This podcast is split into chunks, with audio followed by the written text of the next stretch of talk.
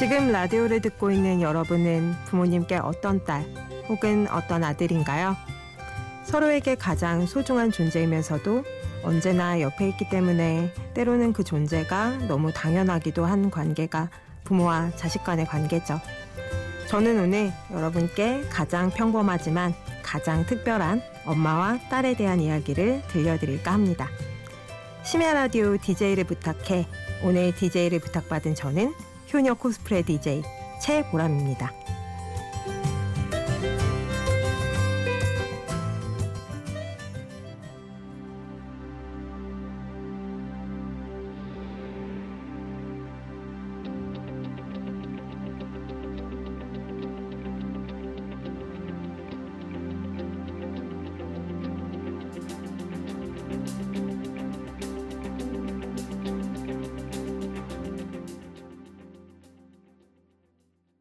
메이트의 플레이 듣고 오셨습니다. 안녕하세요. 저는 현재 30살 프리랜서 강사로 일하고 있는 채소할 때 채, 채보람입니다.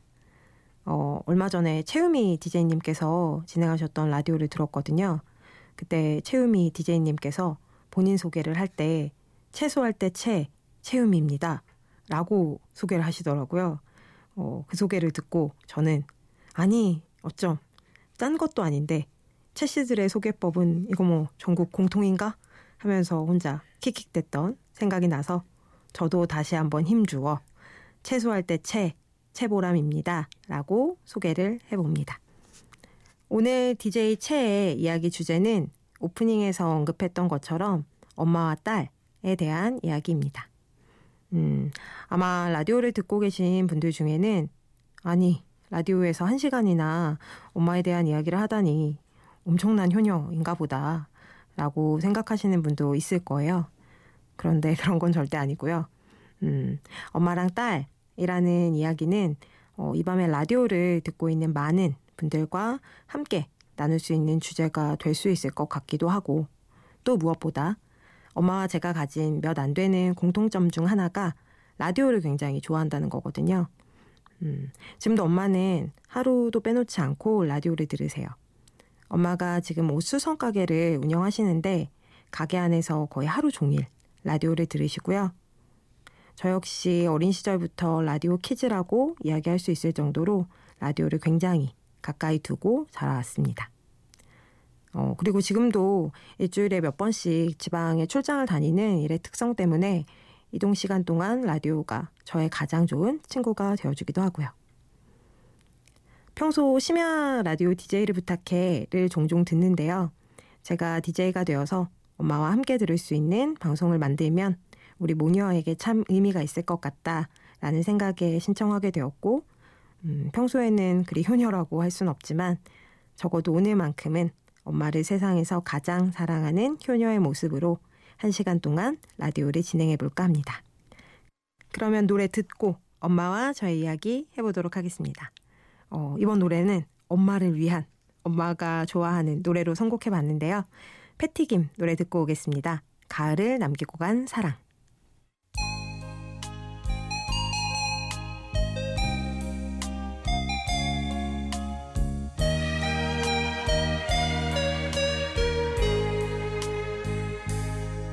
가을을 남기고 떠난 사랑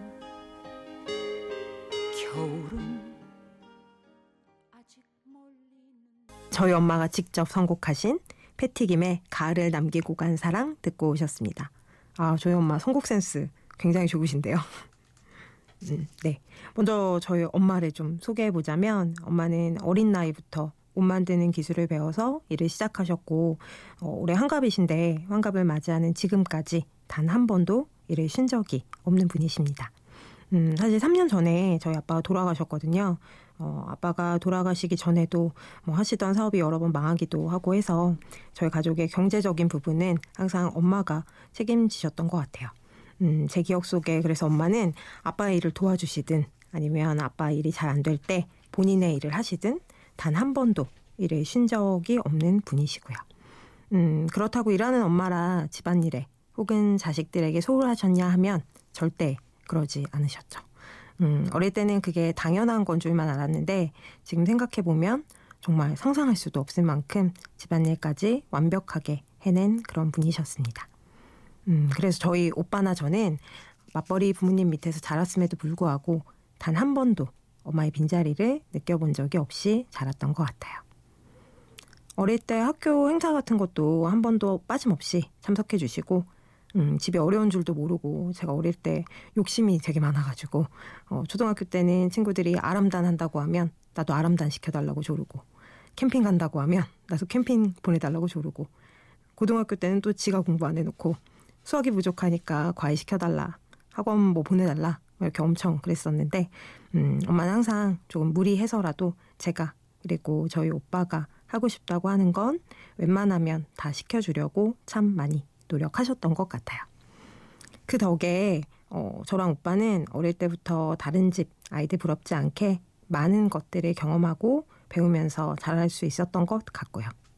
아직까지 다시 생각해도 참 감사한 부분입니다. 어, 어릴 때는 사실 우리 엄마가 뭐 특별히 대단하다 뭐 이런 생각을 못 했던 것 같은데요. 음, 제가 이제 성인이 되고 또 결혼할 나이쯤이 되니까 내가 만약에 결혼하고 애를 낳게 되면 우리 엄마처럼 할 수 있을까? 그럴 수 있을까? 반만이라도 내가 따라갈 수 있을까? 하고 몇 번 생각해 본 적이 있는데요. 그럴 때마다 우리 엄마가 정말 대단한 사람이었구나 하는 생각을 여러 번 곱씹어 보게 되는 것 같습니다. 음, 엄마에 대한 이야기를 했으니까 이제 또 저에 대한 이야기를 해야겠는데요. 저는 그럼 어떤 딸이었을까요? 노래 듣고 이야기할게요. 아이유 마음.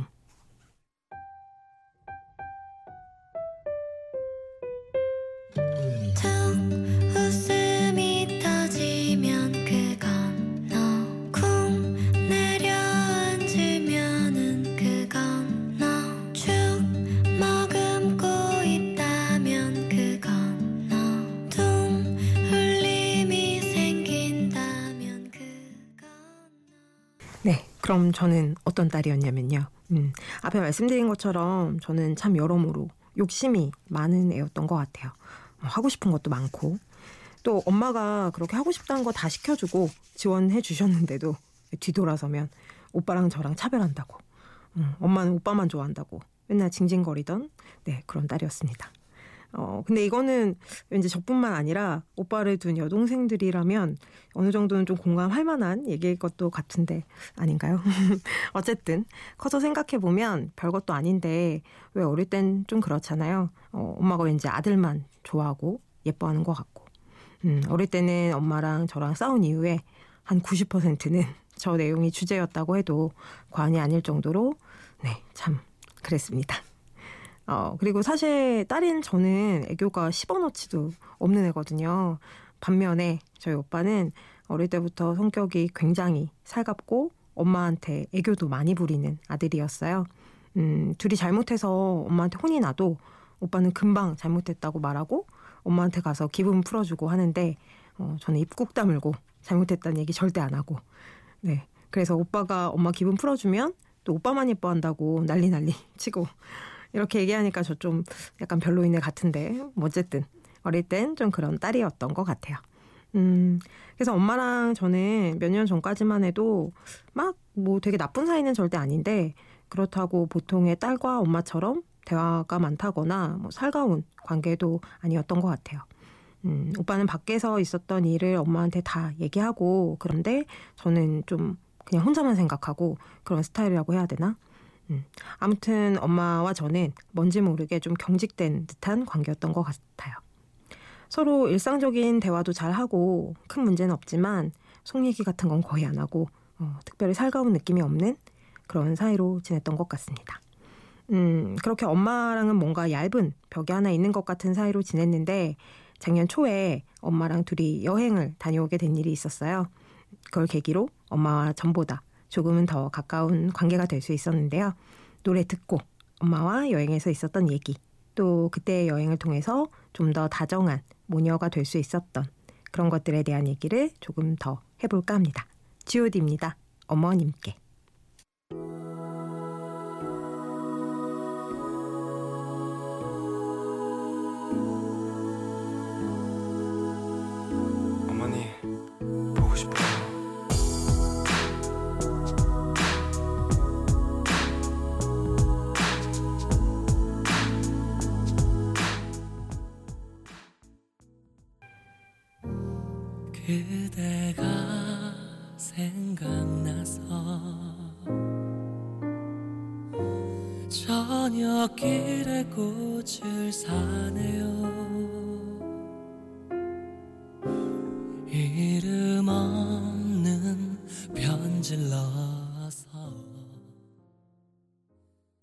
COD의 어머님께 그리고 조성모의 미스터 플라워 들으셨습니다.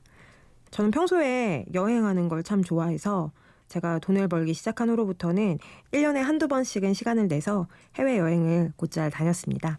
음, 그런데 어느 날 예전 직장 선배 언니가 선배 언니랑 이런저런 얘기를 하다가 언니가 작년에 엄마랑 파리를 다녀왔는데 엄마가 생각 이상으로 너무 좋아하더라. 정말 행복해하는 게 눈에 보여서 너무 좋았다. 이런 얘기를 하는 거예요. 그 얘기를 듣는데 갑자기 마치 뭔가에 탁 맞은 것처럼 아, 어쩜 나는 맨날 혼자만 여행 다니면서 엄마랑 같이 가볼 생각은 한 번도 못했지? 이런 생각이 들더라고요. 음, 엄마는 제가 여행 갈 때마다 항상 응원해 주셨거든요. 그래, 젊을 때 좋은 거 많이 보고 많이 돌아다녀 하시면서요.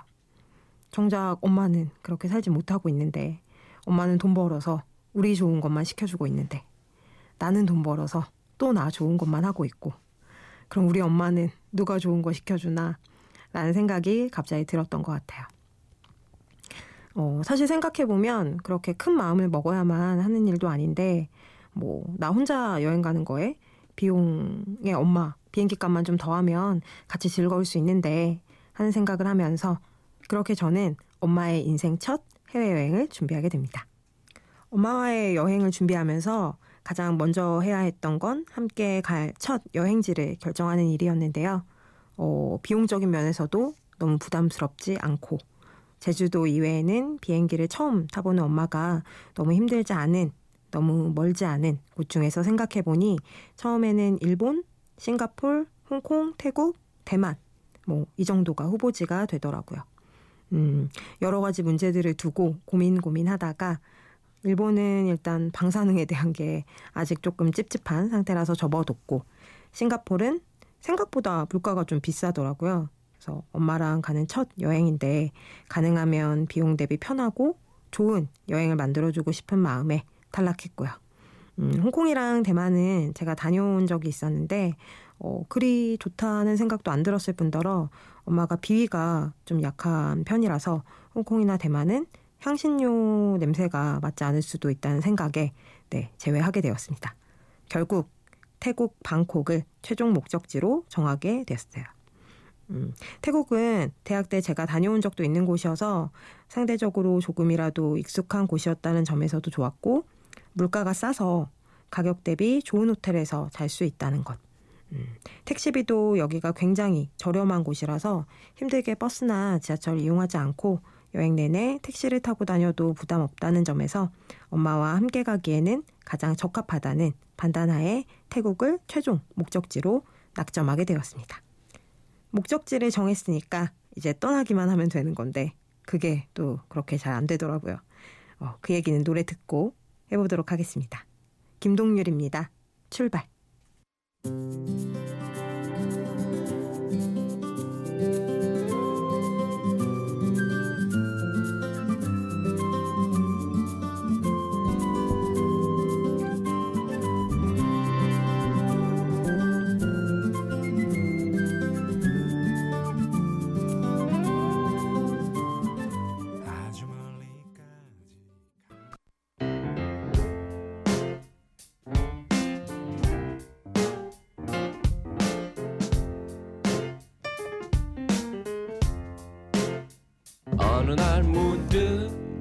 따뜻한 바람이 네가 보낸 걸까?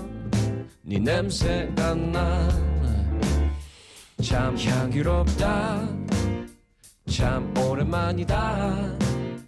보고 싶다. DJ를 부탁해.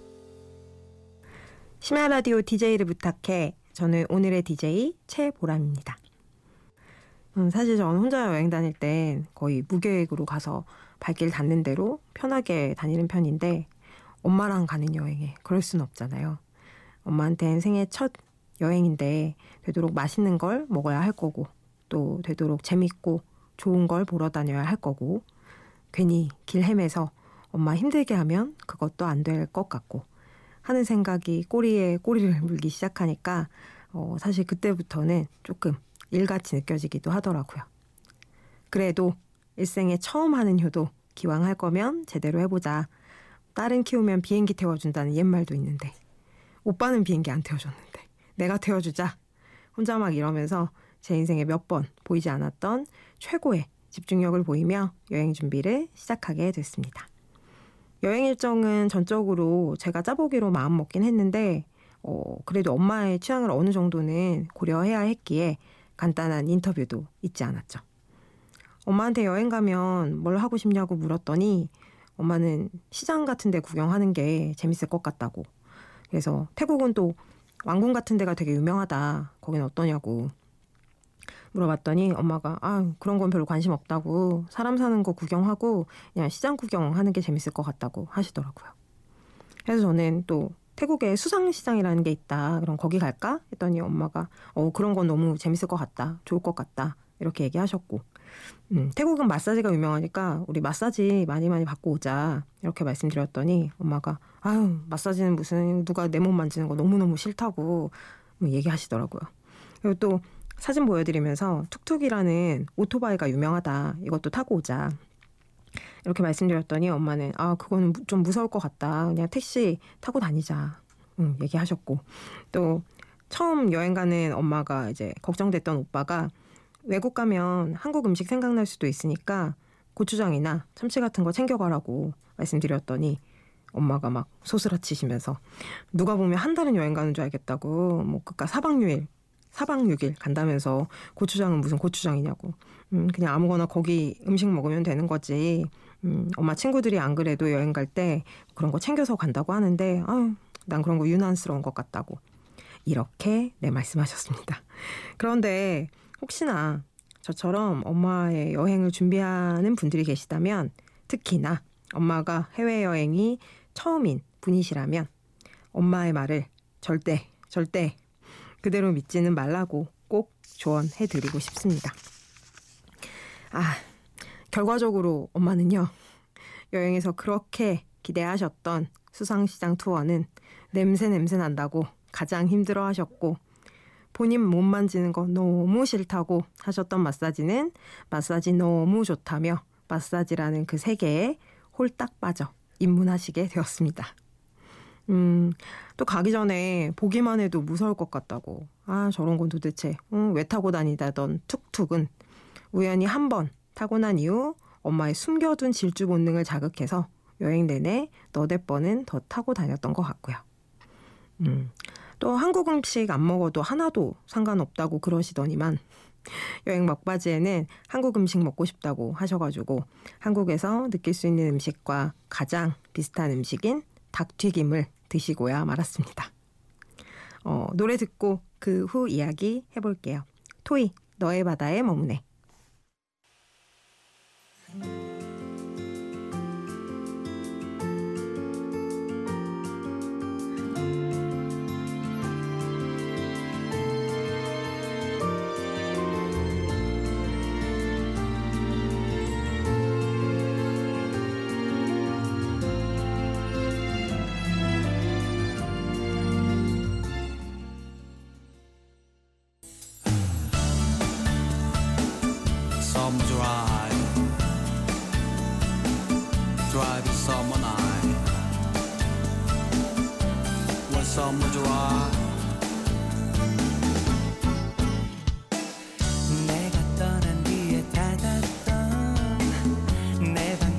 오늘 열었지. 토이의 너의 바다에 머무네에 이어서 쿨의 One Summer Drive 들으셨습니다. 음, 그렇게 엄마와 저의 첫 해외 여행을 다녀왔는데요. 사전에 나눈 대화와는 너무 너무나 다른 엄마의 취향에 몸둘 바 모르는 여행이기도 했지만 그럼에도 불구하고 전체적으로는 정말 즐거운 여행이었고 다녀오길 정말 잘했다는 생각이 드는 여행이었어요. 음, 갈 때 밤 비행기를 타고 갔는데 밖에 보이는 밤하늘 풍경을 보면서 행복해하는 엄마도 좋았고요.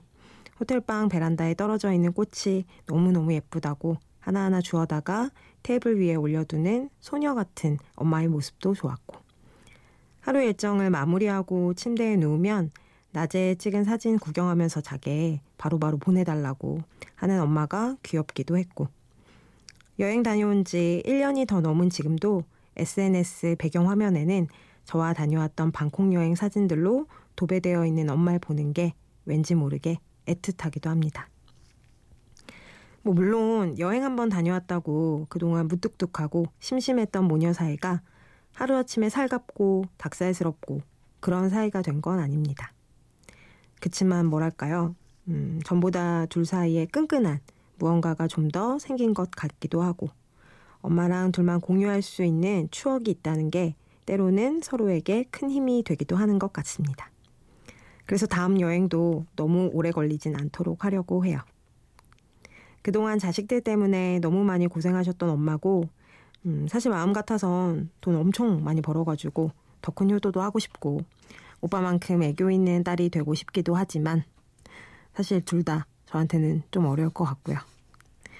그나마 엄마와 제가 추억을 나눌 수 있는 가장 좋은 방법 중 하나가 엄마와 떠나는 둘만의 여행이 아닐까 싶습니다. 혹시나 지금 라디오를 듣고 있는 분들 중에 저처럼 부모님께 잘 표현하지 못하고 왠지 모르게 서먹서먹하게 지내고 있는 분들이라면 한 번쯤은 큰 용기 내보시라고 말씀드리고 싶습니다. 어, 사실 이 원고를 쓰던 중에 엄마가 갑자기 제 방에 들어오시더니 딸, 내일 울산으로 출장 간댔지 뭐 타고 가 하시는 거예요. 그래서 어, KTX 타고 간다고 했더니 엄마가 그거 타면 울산까지 얼마나 걸리는데 하시더라고요. 그래서 2시간 10분 정도 걸린다고 말씀드렸더니 어, 빠르네. KTX 타면 울산도 갈만 하겠다 하시는 거예요. 그래서 거기서 저는 뭔가 딱 촉을 느꼈죠. 그래서 엄마한테 엄마 울산 가고 싶어? 이렇게 물으니까 엄마가 특별한 이유는 없는데 어, 전부터 울산이 가보고 싶으셨대요. 그래서 연계, 여기 원고 쓰다가 엄마랑 또 7월 초쯤 울산 다녀오자고 약속을 잡았습니다. 아마도 만약 지난 방콕 여행이 없었다면 우연한 대화에서 이어지는 엄마와의 여행은 힘들었을 것 같아요. 누군가에겐 별일 아닌 일인지 모르겠지만 사실 무뚝뚝 열매를 100개쯤 먹은 표현이 힘든 엄마와 저에겐 꽤나 별일이거든요. 그 전엔 밖에 나가서 엄마랑 둘이 밥 한 번 먹은 적 없는 사이였으니까요. 이 정도면 저희 모녀 많이 발전한 것 같죠? 노래 한 곡 듣고 오겠습니다. 이바디 끝나지 않은 이야기.